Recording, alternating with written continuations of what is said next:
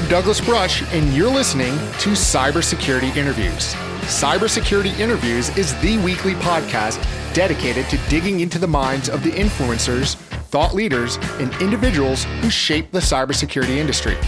I discover what motivates them, explore their journey in cybersecurity, and discuss where they think the industry is going. The show lets listeners learn from the experts' stories and hear their opinions on what works and doesn't in cybersecurity.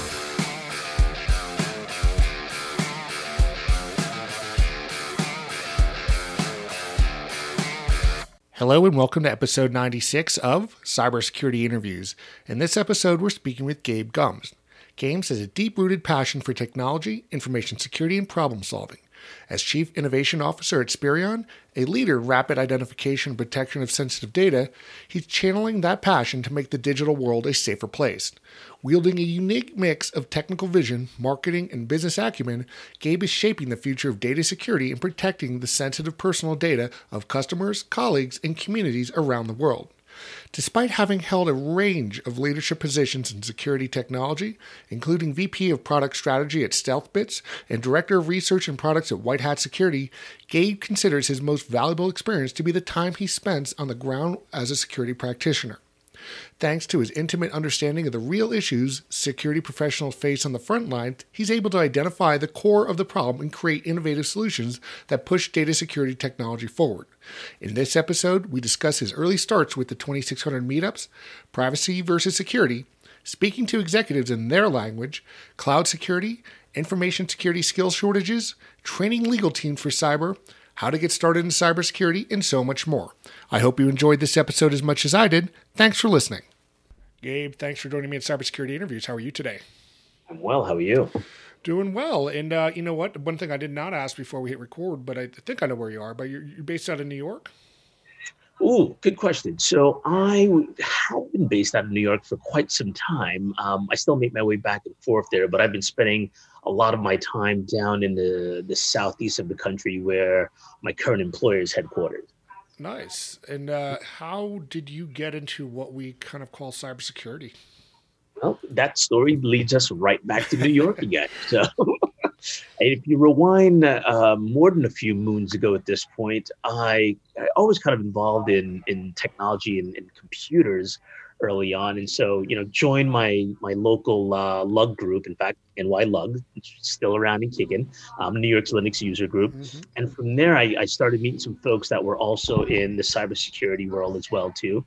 And you may remember, for those of you that do remember or are still around, some of those, the old alt 2600 group was still meeting kind of regularly, although there's still meetings going on, etc. And that was my first informal introduction into security, if you would. And from there, I began, interacting in the community and kind of building up my own knowledge base and just tinkering with things. And it expanded from there to following around the old loft crew and some of their shenanigans that they would share throughout the community online. And those folks were all up in the Northeast. So it was a really, really good place, at least for someone like me, to kind of get indoctrinated into InfoSec. This is well before, we had a B-sides and things of that nature. But from there, it led to my first foray into the DEFCON world, and this too was even pre-Black Hat, and then I landed my first actual cybersecurity gig from a networking gig in the late 90s, right? Late 90s, so like 99, maybe 2000, somewhere in there. So yeah, showing my age, but an old security head, if you would. Well, it's funny, it'd be hard for me to tell my daughter who's now 9, it just started out, as you said, with 2600, with pay phones and bulletin boards, and trying to even explain that to her now, it's beyond them. And you've definitely seen a lot of things, obviously evolve. But what are some of the problems that you have seen over the past 20 plus years that still exist today? Problems that still exist. Well, depending on who you ask, I think you might have folks that will point to the quote unquote human problem, which I don't know if I love the word problem, but it certainly is. It certainly is the entry point for a lot of of misdeeds, if you would. And then some of those misdeeds are not even, malicious. Some of them are just unintentional. But if you rewind 20 years ago to someone clicking on a I love you virus email, what you had was someone just kind of, mishandling information at that point, right? And phishing emails are still a problem today. Although that wasn't a phishing email, it was just, malware delivered via email. We still have a serious problem. I'm kind of at the, again, I don't love the word problem, but at the user end of it, the aspect of it. And in my opinion, and now I'm going to use the word problem, the problem isn't the user. The problem really isn't in a lot of the technology. I don't know that we're still building and solving for problems that makes it so that the end users don't have to be security professionals. And now we live in a world where those users are now handling personal data of individuals. And so now we need them to be privacy experts on top of security professionals. Well, that's not going to happen. Yeah, I almost kind of good point is that, it's like when I get in my car, I just expect the airbags to work. I don't need to know how they work. I'm not expected to be trained on it once a year to make sure they deploy correctly, that if I hit something the wrong way or somebody hits me, that they must go off correctly. It seems to be that we still put a lot of the onus on the user to secure themselves, which, you want awareness, but that still seems to be a little asymmetric. And I don't think anyone can answer the question for me, why we do that. Why do we do that? Why do we make it their responsibility to understand these things? And I'm sorry, I just don't buy that we can't evolve technology a little bit more to assist with that problem, if not a lot more to assist with that problem. And, the brain immediately goes to things like AI and ML, et cetera.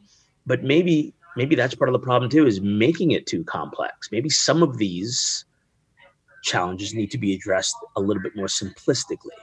And the words innovation and simplicity, in my opinion, are inextricably linked, but I feel like there's still a lot of work to do to pry those two apart in the industry at large.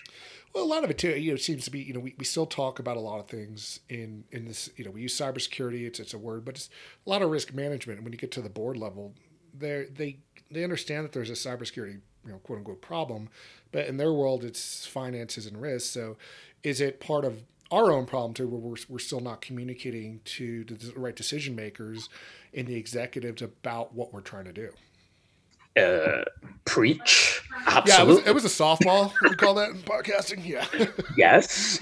I mean, look, we went from demonstrating or articulating risk in terms of, high, medium, lows, to CVE scores. Like that means nothing. That means absolutely nothing to my board. The ability to quantify risk in real terms is still sorely lacking in the industry as well. There's been no two ways about it, some gains in this area, right? I can point to things like the FAIR methodology and Jack Jones and folks like that have come up with different ways of actually quantifying risk in dollars. But one can argue that even those still have a ways to go. And again, now that, we have a much stricter privacy lens on top of the data security lens, because one can't have privacy without data security, but you can have data security without privacy. I don't know of any really good way that folks are articulating privacy risk in a quantifiable manner at the board level. There's some ways that it can be expressed at a very high level, but I don't know if it's still at the place where we can make informed business decisions. And so we will make our best case business decisions based on what information we have. So yeah, no, preach all the way, man. I am sitting in the pew front row, waving my pamphlet with you on that one.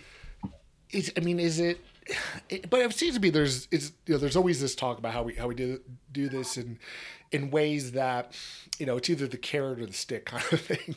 And with boards, sometimes you don't know which you want to use. But, one of the things that I felt helpful, and I'm curious on your perspective on it, is kind of holding them a little bit more accountable and holding their feet to the fire to say, hey, look, as the security advisor inside this organization, here's the risk I've identified, but you're signing off on it. And it seems still too often that many organizations want to use that, director of security, CISO, or some role to say, well, you're going to be the scapegoat for it. We're not going to sign off on the risk. That's all you. And it's like, no, the job of that person, in my mind, is to identify the risk and make the business be held accountable. Yep, 100%. And so now follow the following scenario. You now have a chief information security officer who is responsible for managing and maintaining the data security systems that are also going to ensure the privacy of information. Is that person supposed to sign off on the privacy risk associated with sharing that data? The answer is probably no, right? Like that person didn't even make the decision to share the data. I'm sure that came from elsewhere in the business, not the security officer. They may have weighed in on the risk associated with sharing it, right? From a security standpoint, but the actual business risk of exposing that data to third parties, yeah, I wouldn't be signing off on that if I were a CISO. Well, you bring up a good point. We've said it, we've kind of touched on it a couple times so far, is the difference between privacy and security. It seems to me that at least they understand privacy a little bit more. Maybe they've either had some touch points with it. Security is a little bit more esoteric, but at least how would you frame to them, or really to anybody, the difference between privacy and security? I think to answer the question you didn't ask first, and then I'll answer the question you did ask. Fair enough. I think the reason why privacy does maybe come a little bit more natural to most is a couple of things. The first is the privacy industry hasn't spent decades purporting that it is some esoteric dark arts that no one else has access to. I'm sorry to my InfoSec brethren, but we've been guilty of that over the years. There's no two ways about it. But the second is exactly what you stated, which is I think privacy comes a little bit more natural to us because we understand inherently our own privacy, right? Like closing our windows, shutting our doors, sharing our information with other people versus what it might mean to, inspect an email carefully for malicious links. So there's that. And so now what's the difference? Well, so again, I mentioned one cannot have privacy without security, but you certainly can have security without privacy. The primary difference is that security is inherently focused on the protection of data, right? It is the protection of data from risk associated with unauthorized access to that data. That's where security lives, where privacy deals with the risk associated with authorized access to data. I have intentionally shared that information for the purpose of processing, somehow using it. Maybe that is I've signed up for a service, or maybe I've bought something from you. And so you now have my credit card number, my home address, my phone number, so that you can deliver those services to me. So you have to use that information, right? And so the privacy aspect of it is concerned with the authorized use of information and the risk associated with it versus the security risk, which arise from unauthorized access to data. Makes sense. And it seems to be that, I think, I guess I'm trying to understand too, at least from my perspective, is it getting easier in a certain sense where, when you get some of the cloud technologies, some of that security gets built in, not everything, but does it make the focus on data privacy maybe an easier task when you're not necessarily having to worry about security, the physical security of a data center per se, because it's a microservice or a cloud instance? Mm-hmm. It's easier in so much that it is being dictated to us, and sometimes that's what it takes to make things easier. And what I mean by that is we now have regulations like CCPA and GDPR that explicitly state, here are the guidelines to protecting the privacy of a customer's data, versus we have no such regulations that certainly not that blanket cover all security. We have some that are explicitly focused, like NYCR 500 at the banking industry, and we've got PCI explicitly focused on the credit card industry. But there's no big blanket data security kind of regulation, and I don't love regulation as the answer, but it does at least make it easier for those that don't know where to start to at least point to and say, okay, I know. Bottom line, I have to do these 10 things. Before I do anything else, these 10 things have been dictated for me. So it's easier from that perspective. But is it easier? I actually think it, from a technology perspective, it's harder because of how we define. And when I say we, that definition that I gave is really, it's derived from NIST's own definition of it. And I think the widely accepted definition of it. And so it's difficult in so much that those privacy risks are inherently tied to authorized access. And so now we have to be able to use this data and share it while still protecting the data subject. So that makes it a lot easier. With security, you can just layer in restrictions until users get upset and or the data grinds to a halt, and then we can use it. You can't do that with privacy.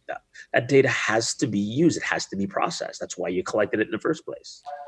And we still see, obviously, it's like the Verizon data breach report comes out year after year, and it's like, wow, look, stolen credentials yet again seem to be the, means and the methods that, irrespective of the technology over, decades, it's been the challenge that, we secure a lot of that data privacy with a single set of credentials. Are we getting better at that? I mean, obviously, multi-factor is all over. I mean, it's kind of hard to avoid it now, but are we implementing it right? And it's still being messaged to the user that, hey, this is beneficial.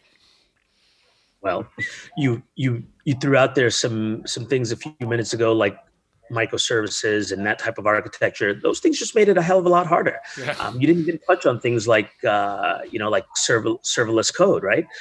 So you've got serverless code, you've got containers, you've got users, you've got services, you've got applications, and all of those elements have access to data.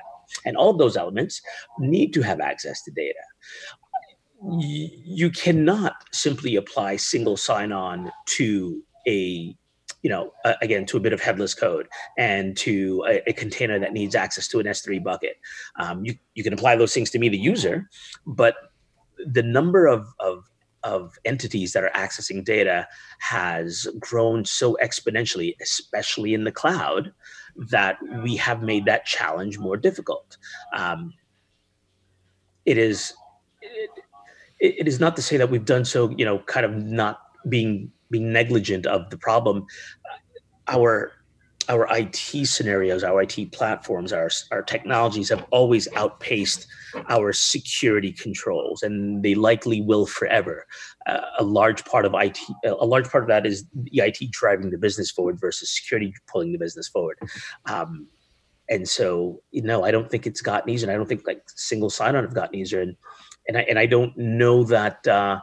That simply looking at that as an applicable control to like the scenario I just gave you, you've got a web application and behind it, you've got multiple microservices and containers and it's accessing and putting information in an S3 bucket. No, I think that problem's worse. Yeah. Obviously you see a lot of the stuff with unsecured API keys. And that becomes another kind of esoteric thing where people are like, oh wait, so it's not just username and password. Well, no. And here's how you have to secure it is completely different than when you log in, it's running as a service. And it's, I think getting, it feels like we kind of get our feet under us a little bit and then we go, oh, shift. And let's move over to cloud or some other platform that dynamically changes under us. That's right. 3 steps forward, 2 steps back. For a minute there in the industry, I was like, wait, are there even API keys? Maybe it's only an RFC spec for it and they don't actually exist. Well, how much of that then comes down to, to training? I mean, one of the big things that we talk about and, we always see report after year is, hey, we just don't have enough skills or people or headcounts. But, what is the reality of that from your perspective? Oh, you're taking me right back to religion again, because I personally have a very, very visceral reaction to the statement that we don't have enough bodies in security. Because again, I blame the technology. Now, maybe that's my inner technologist, right? Maybe that's because my existence is to drive and power innovation in security, and I blame the technology. Yes, there are certain areas where we have a shortage of human beings. I agree with that by and large. But I think that the technologies that we've created and the controls we've created, we've created them in such a way that it has made it difficult for us to either attract, retain, and or have enough folks that can monitor and access these things. I think the advancements in SOAR technologies have helped, right? Because at the scale we're moving, orchestration and automation is mandatory. So I think that's a really good first step in the right direction. But again, I got to blame the technologies here. It's not simply that we don't have enough bodies. It's that we don't have an experience throughout the information security control lifecycle that allows us to scale the bodies we do have. Yeah, it's like, you know, we still fall back on those basics of we don't know what we have or who have access to it. You can throw as many bodies as you want at that problem, but it's not going to solve it. So, you know, how do we solve this? You know, where does the problem lie? We're just controlling some of these basics. Again, asset inventory, you're again, these kind of foundational things. It just seems like we can't get up that hill. Well, you nailed the first one, right? Asset inventory. And when we think about asset inventory, we need to expand that thinking from just physical assets. They're certainly not just servers and laptops anymore, but data as an asset. And so our data asset inventory is, where is all of that data? So I mentioned, for example, you know, you may have an S3 bucket that has a bunch of sensitive data inside of it. Great. Where is it? Find that bucket for me first. Tell me what the sensitive data is. And then you can work your way backwards and then look at, okay, here's what does have access to that data. And so that for me still remains a critical first step, is in understanding where all of that data is.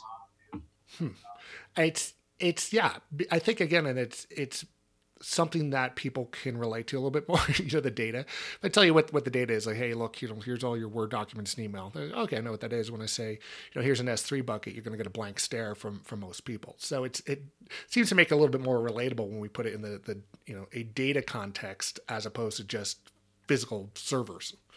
Mm-hmm. Absolutely. And then, you know, minus just the physical servers, you have all of the virtual environments that we have and all the many things we have exposed to the internet too, right? So before we went live in the show, we were talking about some of the folks that, you know, I kind of been in the industry around, and some of my friends. So completely not associated with the individual, with the business in particular, but like you look at the work that like Jeremiah Grossman's doing out there in the industry with BitDiscovery.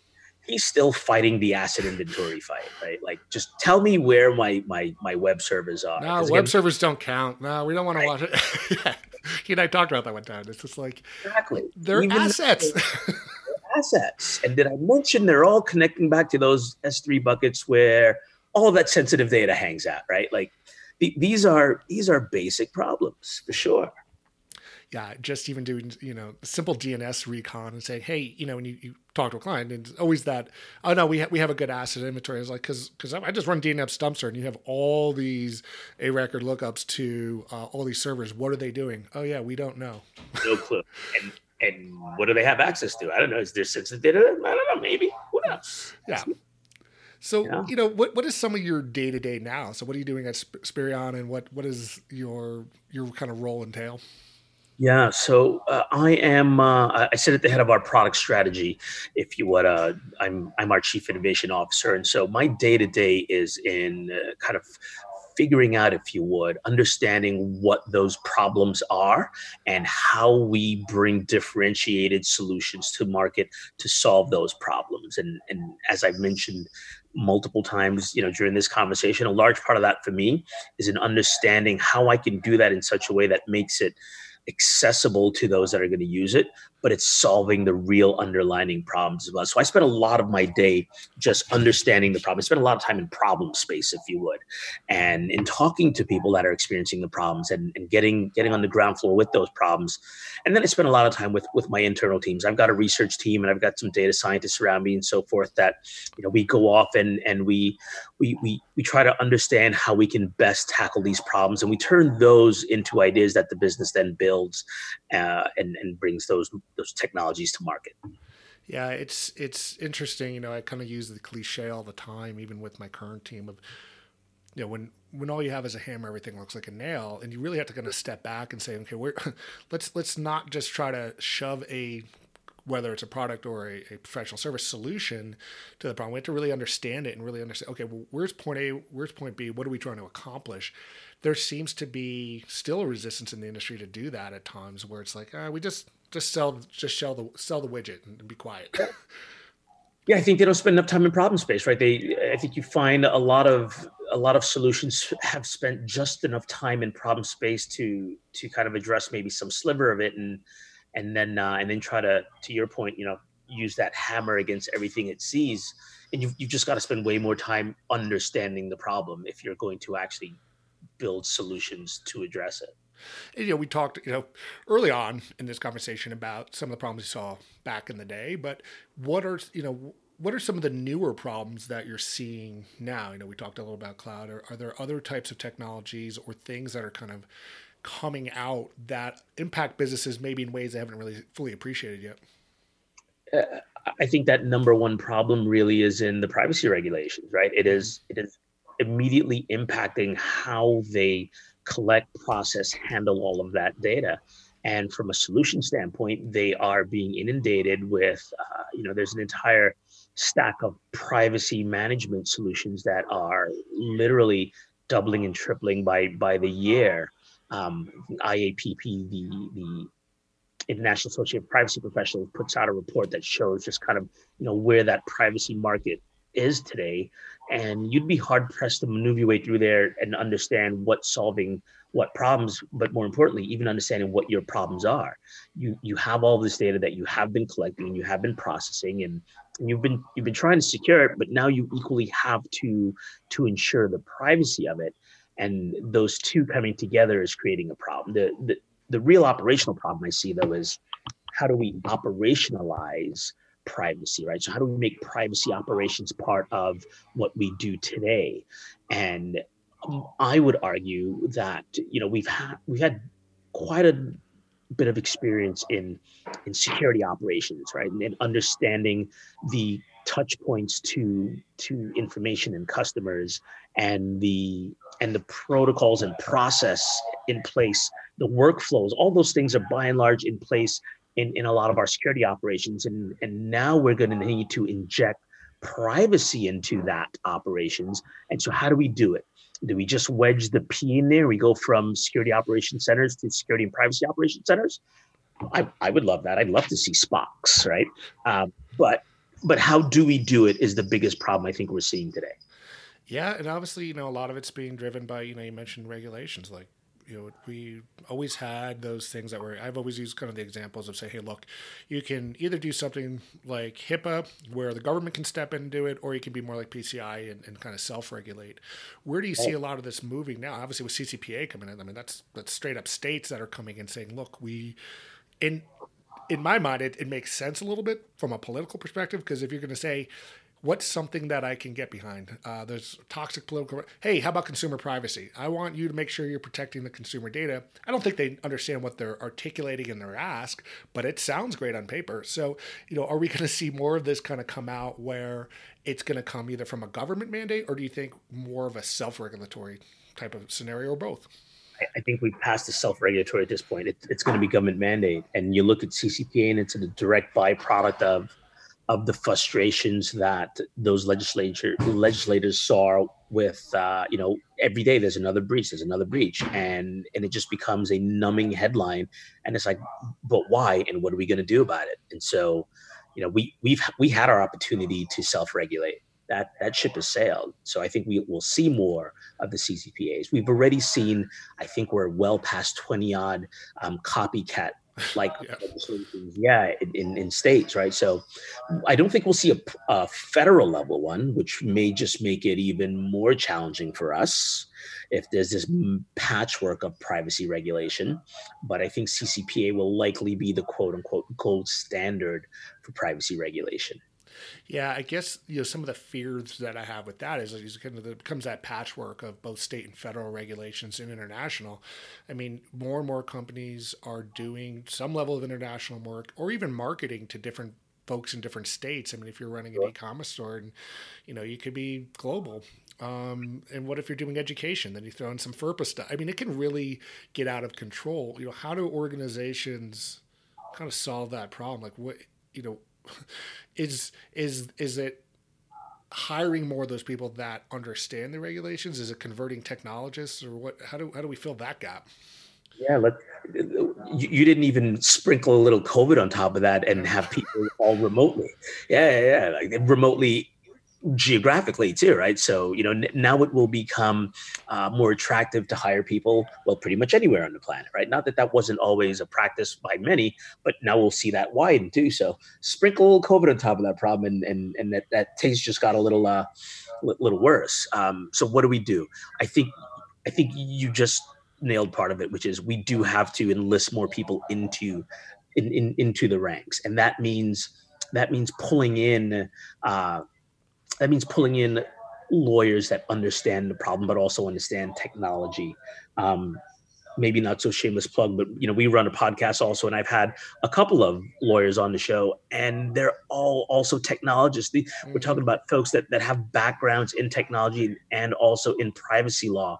We're going to need more people like that in the industry as well. We're going to need more people that understand security, technology, and the real world problems. Then we're going to have to bring all those things together, not just people that understand just security. Yeah, it's funny, you mentioned that I in my prior positions running data breach review teams, a lot of them were licensed attorneys, and they loved it because it was something other than your traditional litigation or contract stuff. There seems there's no shortage of work when it comes to data privacy, and it seems to be a good path to encourage legal to. My experience is there's still, we going back to even talking about e-discovery and litigation from 15, 20 years ago, law schools really weren't talking about that. Does it start there where we get law schools saying, hey, look, there's a path to success here or careers by doing data privacy and security? Yes. I would love to see nothing more than a hybrid program where we teach them some level of technology and security while they're also on their journey to becoming a lawyer. And I think, I forget the name of it, but there's a path that happens. There's an additional 2 years one can do after their JD that goes into different subject areas. And maybe that's the place, I'm no lawyer, so I'm speaking a little out of turn here. That's the place where some of that could live. But I would wholly welcome and champion that type of effort. Definitely. One of the things we talked about before we even record was, we kind of talked about the being part of the community and going to conferences. And it's sad not to be able to be on the road right now and go see people face to face. But how did you decide to kind of get involved with a lot of the community, whether it be through speaking, you mentioned a podcast? What was your kind of drive to give back? I didn't get here by myself was the primary drive to giving back. As I mentioned, joining some of those early groups that I did, there was a very rich community of learning where people spent a lot of time teaching me just some of the basics back then. And I feel it necessary to pay that bit of it forward. And I do that in some ways through some mentorship on the side. I've got a handful of folks that I directly mentor. In other ways, it's just, sharing what knowledge I have. Information wants to be free, right? As we've always said. And so a lot of that is also my own curiosity. I know that I learned so much also from those interactions. There's a lot to be learned from others that are just even learning themselves from you, right? And so that exchange of ideas and information it's invaluable to me. And again, sitting at the head of an innovation table, if you would, it is impossible for me to be good at my job, my function, if you would, without also learning from others, and that means giving back and teaching too. If, I'm sure you get asked it occasionally or frequently, for people starting in the industry, they say, how do you get started? What's some of the advice that you give to people that are saying, hey, I want to get into cybersecurity, data privacy? Where do you kind of steer them to get some of that information or exposure? First thing I try to do is get them to narrow that down because it is so big, right? Depending on how you slice it, there are no less than 10 different domains of information security. And we haven't even gotten into the privacy side of it as well too, right? And you really want to kind of narrow that down. The good news about it being that broad is it gives you the opportunity to really pair up your interests, things that excite you with problems you can solve. And so that's the first place I steer them is I try to walk through what really gets them excited in terms of the world, problems, whatever it might be. And then see where we can match those things up to where there are problems to be solved in the security and privacy space.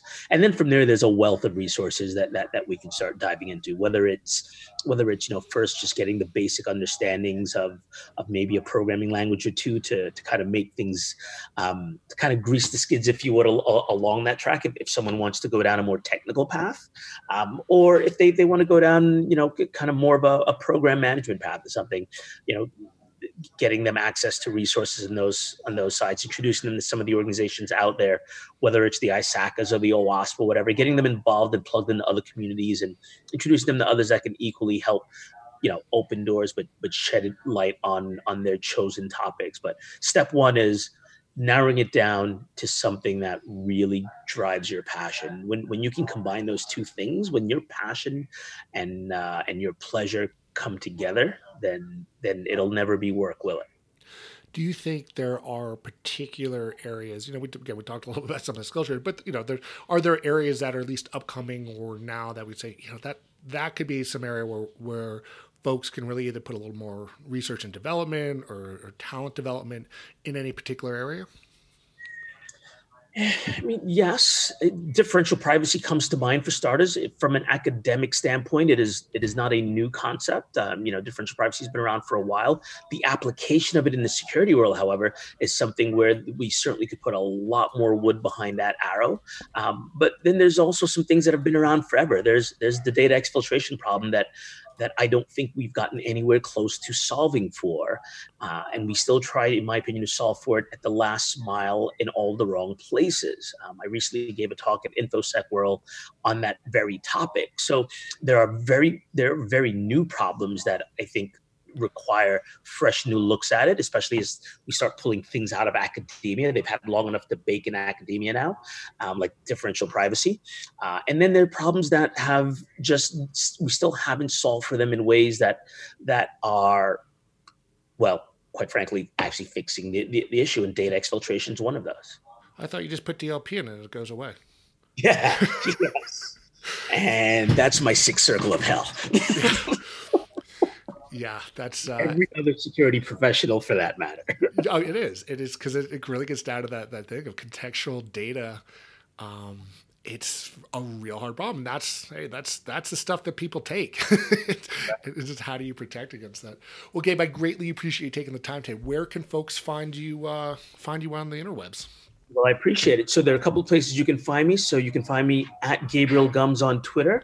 You can also check out our Privacy Please Privacy Please podcast. So you can find myself and Cameron Ivy there as well. And if you're looking for more information around what we do over at Spirion from a data security, data privacy standpoint, you can find us at Spirion and www.spirion.com. Awesome. I'll be sure to put all that in the show notes, and hopefully, we get to meet someday in person.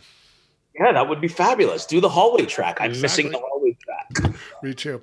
Well, Gabe, thanks again, and we'll talk to you soon. Thanks. Cheers. Thank you so much for joining us today on Cybersecurity Interviews. I hope that you enjoyed this interview as much as I did. Please go to cybersecurityinterviews.com, where you can find every episode, including show notes and links for each guest. There you can also find social media links and to sign up for new episode notifications. Thanks. We'll talk soon.